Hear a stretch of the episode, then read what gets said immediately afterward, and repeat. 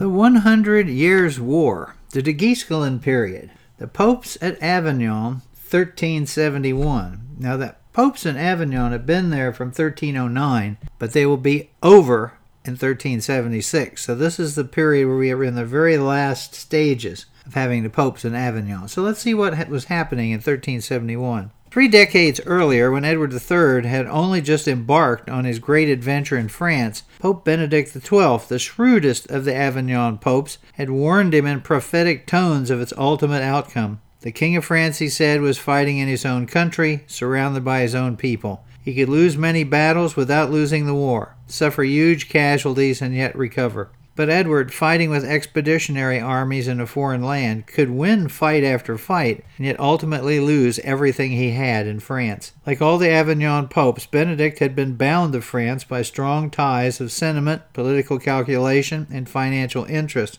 But there was also a more disinterested reason for the attention which they paid to the Anglo French War. In spite of the manifest sympathy of the Avignon popes for France, the papacy remained the only organization with the international prestige to organize an actual major peace initiative. The 1370s was the last period of European history in which the papacy was to play this role. When the war reopened in 1369, the reigning pope was Urban V.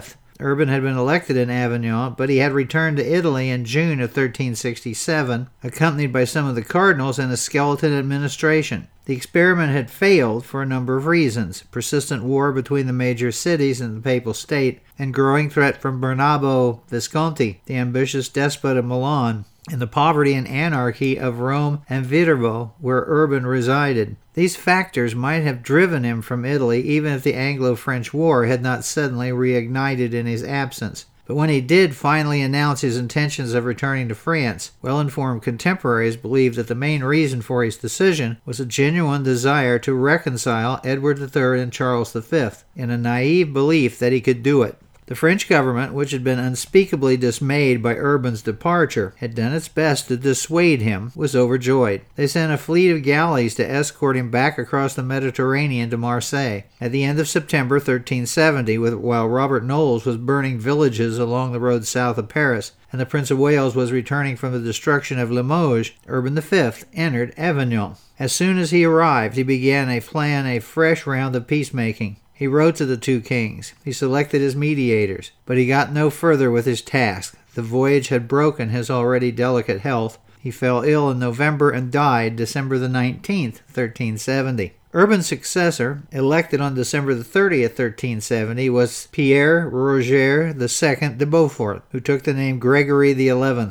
Gregory was a nephew of the earlier Pierre Roger, who had been counselor of France before reigning for ten years as Pope Clement VI from 1342 to 52. The new pope had much in common with Clement intelligent, cultivated, charming. He impressed even his enemies by his princely manner. The Chancellor of Florence, Salutati, no friend of the papacy, called him cautious and wise, modest, devout, charitable, charming, and, which is fitting in such a magnificent ruler, completely trustworthy and reliable. These genial qualities were attested by others, and Gregory undoubtedly possessed them, but they did not prevent him from being a determined politician and a shrewd diplomat. Gregory's political life was dominated by two great obsessions. The first was unwavering ambition to take the papacy back to Rome, as his predecessor had tried and failed to do. To this end, he needed to consolidate the papal power in central Italy and to defend it against the expansive dictatorship of the Visconti lords of Milan, and later against the self governing cities of his own dominion.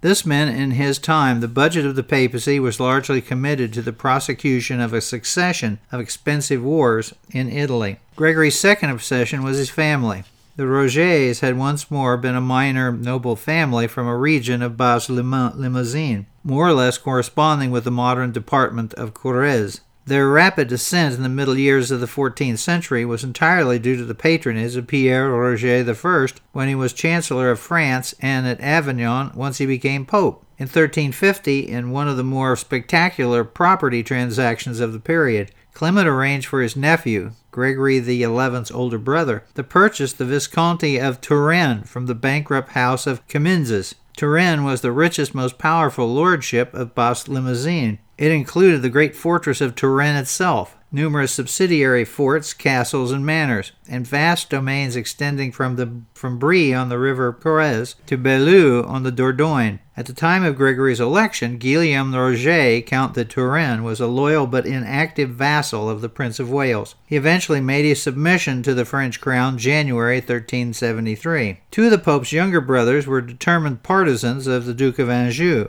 Nicholas de Beaufort, who had been married to the heiress of the great lordship of Limeuil and the Dordogne. He had recently put French garrisons in all of his castles. Roger de Beaufort was one of the captains of the city of Limoges when it was who was captured fighting against the Prince of Wales in September of 1370. These events gave Gregory a more direct emotional interest in the course of the war than any of his predecessors, partly because it suited his political ambitions, partly from personal sentiment and family interest, and partly because of the Francophile mood of the papal court, where he had passed his adult life. Gregory was wedded to the interests of France. At his coronation procession in January of 1371, the Pope gave the place of honor to the Duke of Anjou, who held the bridle of his horse. He passed part of the hot Rhone summers in the Duke's mansion at Villeneuve de les Avignon. He addressed unsolicited advice to Charles V about the importance of watch duty at his castles. He wrote fulsome letters of congratulation to French commanders on their victories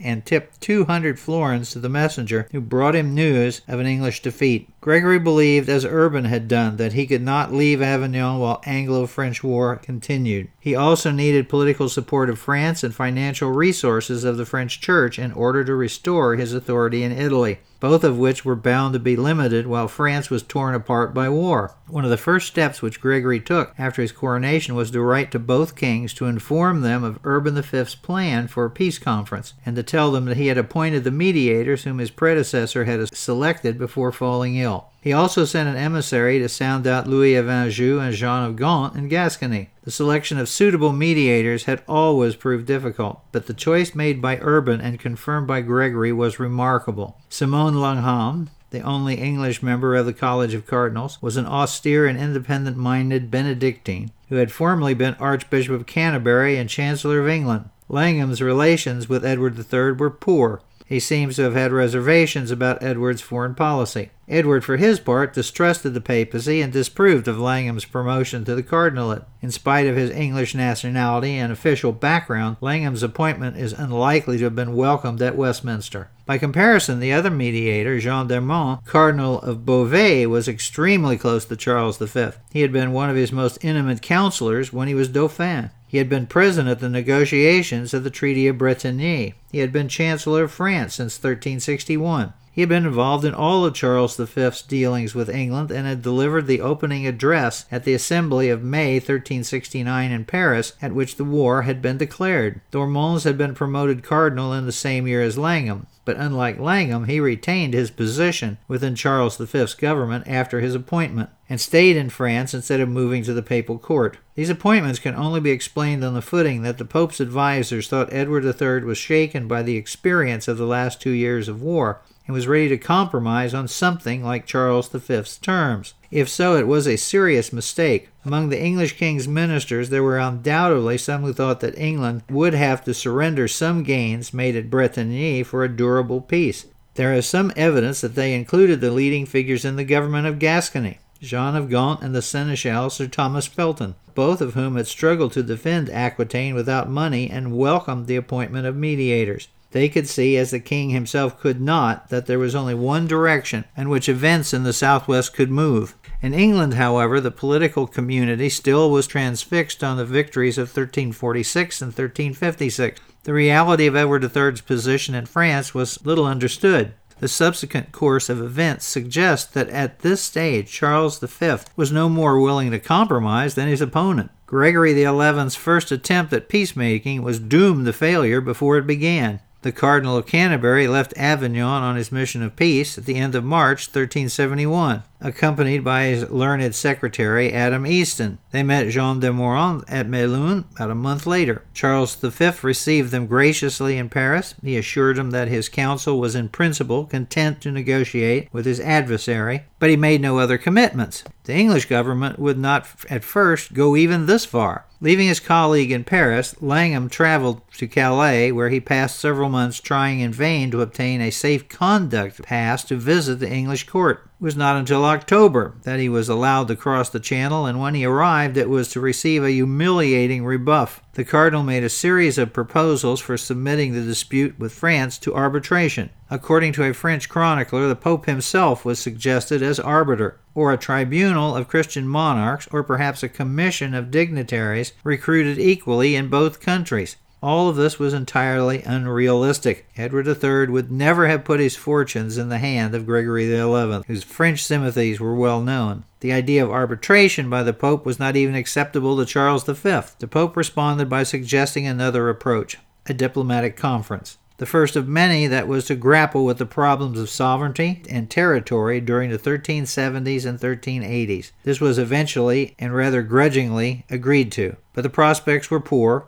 Langham's problem was that all the time he was in England, the strategic situation was particularly fluid. Both governments were planning major campaigns for the year of 1372. At the same time, the geographical range of the fighting seems likely to expanded with both Brittany and Castile being drawn into the war as active belligerents for the first time since 1369. Both sides had strong hopes that the coming year would see drastic changes in their fortune and were inclined to defer serious negotiation until events had improved their bargaining positions. So we're finally in the position we're finished with 1371. And now we're heading into 1372, which of course both sides think is going to be the big change for them. So we'll see how that goes. Since the Hundred Years' War has a ways to go, not well.